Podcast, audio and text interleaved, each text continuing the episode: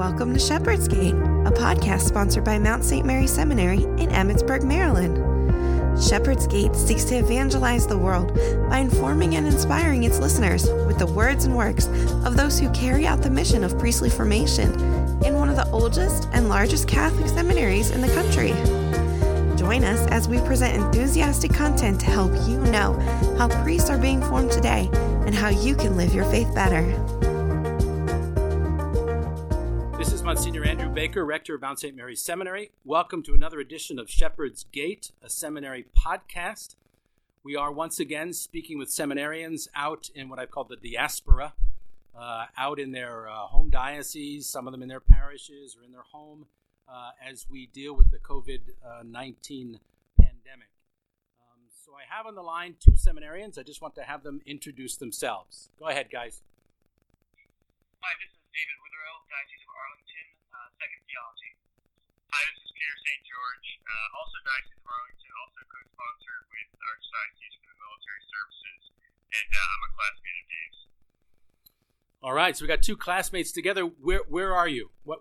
You're in a parish, right? Yes, so we are actually living at the Basilica of St. Mary's in Old Town, Alexandria. The Great Basilica. Yes. Whose rector is my classmate there. Yes, we've learned that, yeah. Don't believe anything he tells you. We're writing it all down. Yeah, yeah, it's a beautiful place to be. Have either one of you been there before? I've visited a couple of times. Father Nicholas Blank, who's an alumnus of the Mount, he's one of the parochial vicars here, so I've come to visit him a couple of times in the past. Yeah, this is actually my first time out here. I had met Father Hathaway a few times, but this is my first time actually being at the parish. Yeah, it's a beautiful church, and it's the oldest parish, as I think Father Hathaway will remind us, not only in Virginia, but West Virginia as well. Yes, I think that's the case. Yeah, because the parish was founded before West Virginia even came into existence, so he likes to make that claim. So how did you celebrate, just talking about the situation, how did you celebrate the Triduum then? Did you have it in the parish? Were you able to assist with any of the recording of it? Yeah, we were. So we celebrated all the Triduum liturgies here at the Basilica. And it was really beautiful. You know, it was difficult not to have the pews full. But you know, we live streamed everything. And there were a lot of people that tuned in to watch and pray from their homes. So you know, for the situation we're in, it was quite a beautiful liturgy for sure. Yeah, and even especially the Good Friday liturgy, just the silence of the church itself was really profound. Just like the absence of the people really brought that liturgy to a new place for me. Yeah, that's beautiful. Hopefully we'll not have to celebrate it quite this way ever again, but it does have its graces and its lessons to teach us. It certainly does. So you guys always know that I asked the question about your holy hour, but it may be in the context, too, of your schedule. How are things going? Are you able to continue to kind of keep as much of a orarium as you've had here in the seminary and be able to keep up your holy hour and classes and all? How's that going? Yeah, so one of the first things we did when we got out here, actually, we're lucky enough to be stationed at the Basilica with two other Arlington seminaries as well, actually, both from Saint Charles Borromeo Seminary. And so they've been out here for a little over a week, and so they had put together something of an orarium, and basically we adapted it to the Mount schedule and started living that. So it's worked out really great. We had the opportunity to pray together morning prayer, and then we have mass in private with one of the priests, and then we all come together for evening prayer in the evening, and then obviously we have access to the chapel to do our holy hour as well. So doing our best to put together some consistency in our lives in the midst of this whole transition. Yeah. And how about, you said you're in contact with some of the other guys that are there from Arlington, but how about the rest of your Arlington seminarians? Anything that you've been able to do to stay in contact with them? Yeah, I mean, just talking to guys on the phone, texting with people, and then seeing them in class as well is always nice. But yeah, just we're supposed to stay within our parishes, and all the Arlington guys are now living in a parish rectory. So we haven't gotten to get together at all. But trying to stay in contact via email and video chat and stuff has been good. Right, right. And you mentioned too being in class virtually, at least with your other classmates. I've been talking to some of the guys, and of course, some of the classes I guess that you have are quote unquote live. You're doing it remotely, but you have a particular time in which you're all meeting with the professor live. But then other things are recorded. What's been your experience? Has it been easy to do? Has most of that been live, or is the majority been more or less pre-recorded, and you're looking at it at a different time? We're about half and half in terms of the live versus pre-recorded. I mean, in terms of the live courses, they're typically just the same sort of way class went when we were in person back at the Mount, but translated to online. And I'll be honest with you, I do find it a lot. It's more difficult to kind of stay engaged just because of the format of the video, and so it's definitely a challenge to do that. But we're sticking with it, you know, working hard to try and make the best of the class material as we continue with the semester. So I mean, it's clear this is not the ideal situation. Otherwise, this would be the normal way that we do things. I think considering the situation. Our professors have been doing, you know, their best to deal with the sort of the frustrations that some of the technology can bring with it. Dealing with it as well. Just because, I mean, anytime that you're trying to express an idea, it's difficult, and when you're trying to do that to, you know, 30 people in a classroom, that can be even more difficult. And so any mediation of that process sort of multiplies that difficulty. But that being said, considering the circumstances, I think the technology has worked out pretty well for the live classes, and then the recorded classes give us the opportunity to sort of revisit certain sections or use the lectures as sort of a companion piece to the reading or vice versa. So I think it really just comes down to trying not to replicate the experience of the in-class situation and just trying to,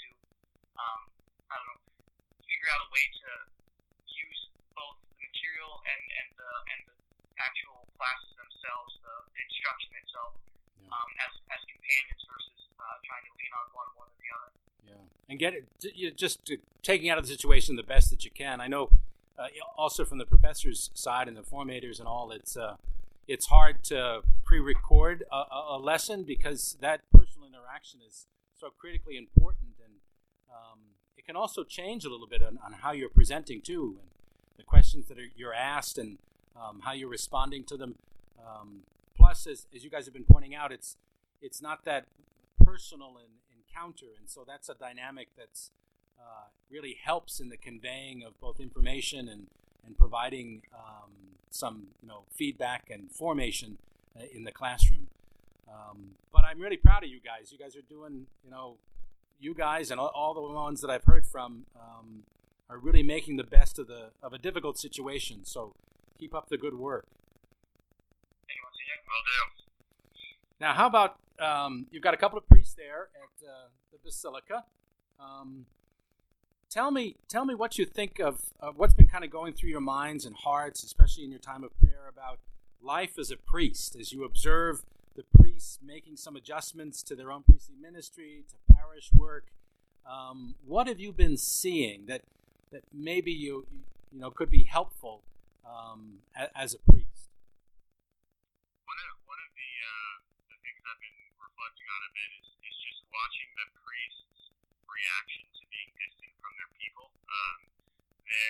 They're really it pains them deeply to not be able to meet with their parishioners and spend the time with them that they typically do, and it just it shows me how much they care for them, and it makes me look forward to being a priest in a parish and having a small flock to and really, you know, the difference between someone who maybe they're working remotely and they're kind of enjoying having a little bit of a break from work versus the priests who are like dying to get back to their people, and they can't do a lot of their work remotely because it requires, you know, intimate personal interaction with these people. And yes. So that's really brought home to me really the personal aspect of priestly ministry, and I'm looking forward to that. Yeah, I agree with Peter. I think the reason it's been like recurring through my prayers is just that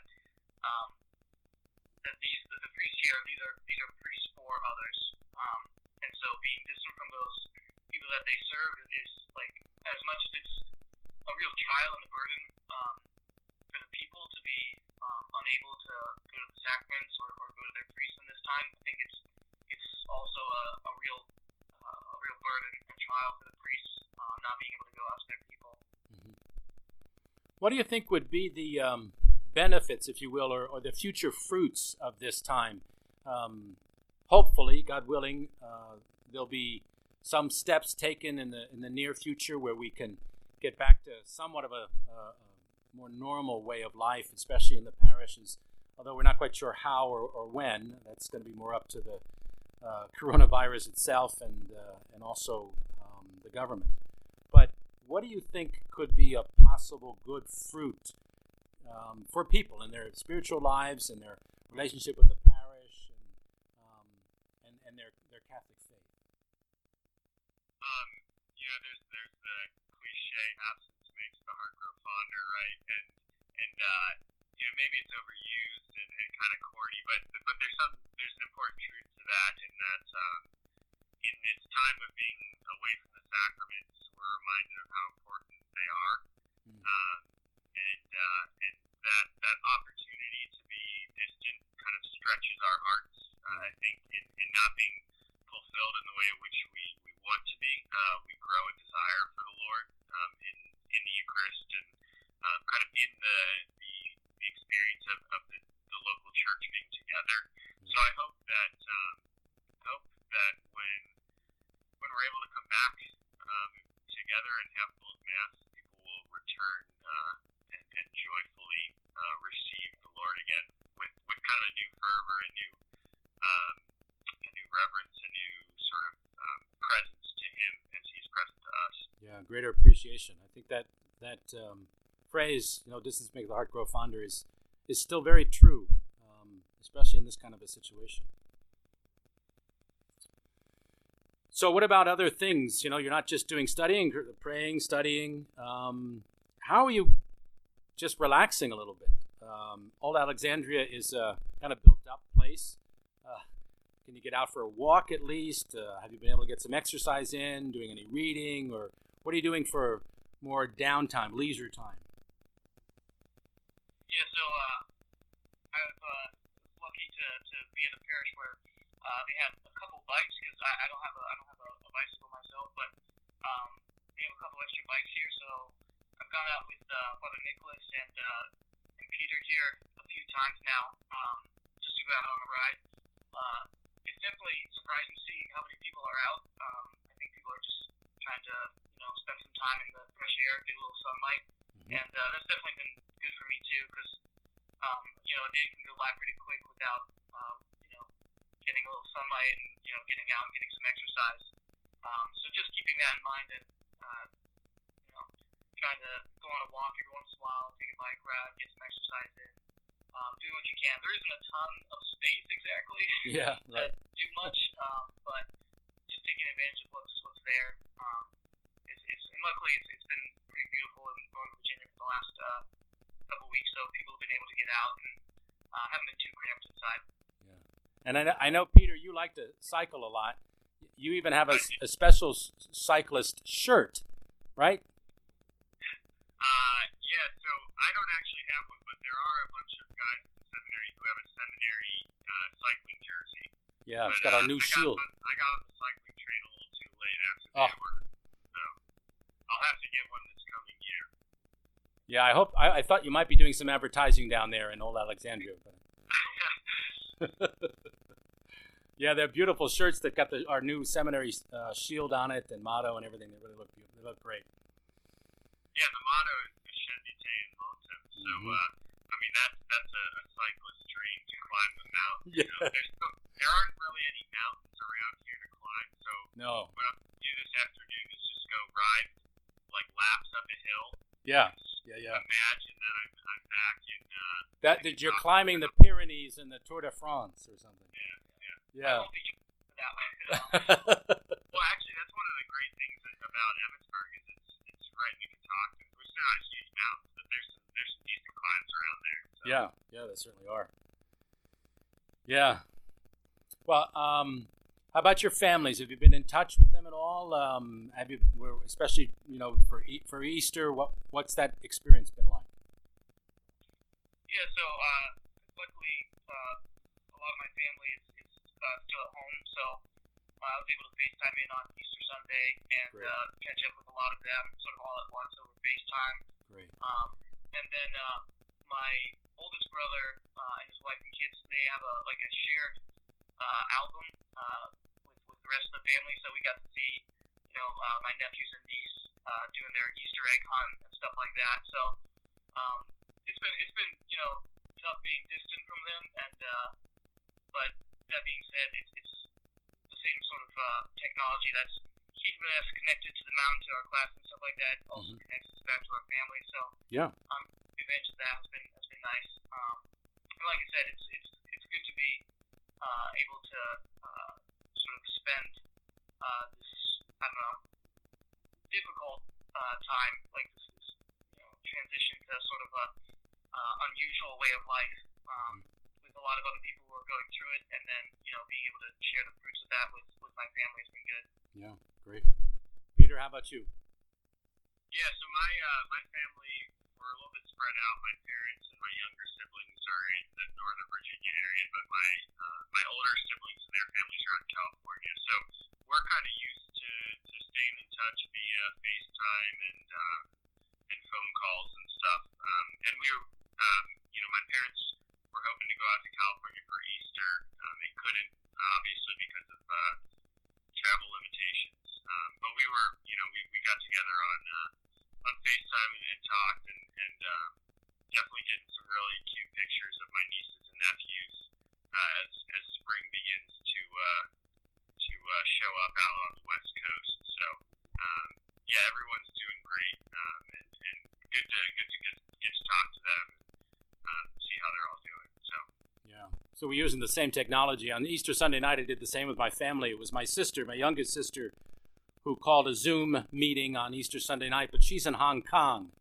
So She was at 8:00 in the morning, Monday morning, and zooming in for us on the eastern side of the United States at 8:00 at night, the night before Easter Sunday night. So we had a big family reunion, if you will, with my siblings and nieces and nephews and some grandnieces and nephews as well. So we had a great time. Nice. Yeah. Well, what about the mount itself? Now that you've been away from the normal kind of priestly formation and away from physically from here at the mount, what do you miss the most about the mount?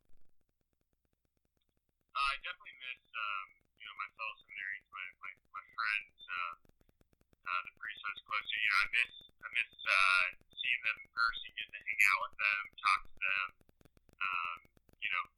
talk about the books we're reading, whatever. Just enjoy each other's company. That's for sure the biggest thing I've been missing, and I've been staying in touch with many of them via some of these technologies, but you really just can't. Can't replace kind of living in the same spot with people, and so I definitely have been missing that. Yeah, it's empty around here. I mean, it's very odd not having anybody around. Yeah, and even just thinking about like the ordinarily like during breaks and stuff like that, there's that distance as people go back to their diocese and everything like that. But even this sort of circumstance, there's even sort of less of an availability activity that's normally there. Living together during the school year is great. This opportunity for spontaneous fraternities is really great. But then during breaks, you can go visit people. You can try to keep up the ways that you normally can. But this takes some additional effort to make that happen because people are too much locked in where they are. And so making sure that fraternity stays in our lives is taking sort of an extra effort, which it's good to be able to practice that sort of intentionality in friendships. So there's some fruits to it, but definitely miss having that opportunity to sort of just walk down the hall and spend some time with some friends. Yeah. Well, we certainly miss having you guys here. That's for sure. It's a little odd, In my hallway, I've got a couple of priests. Monsignor Montero is here, and Father Gross is here, and Father McManus. But then you go upstairs to McSweeney, and it's just Monsignor Heinz, who's on third floor, and then Jacob George, Jacob and Joel Philip are still here. Jacob has got the entire fourth floor of McSweeney to himself. So, and then I think Monsignor Cummings and Joel are on the same floor in Mulcahy, but that's pretty barren, if you will, too. And all of Gallagher, there's nobody living in Gallagher now.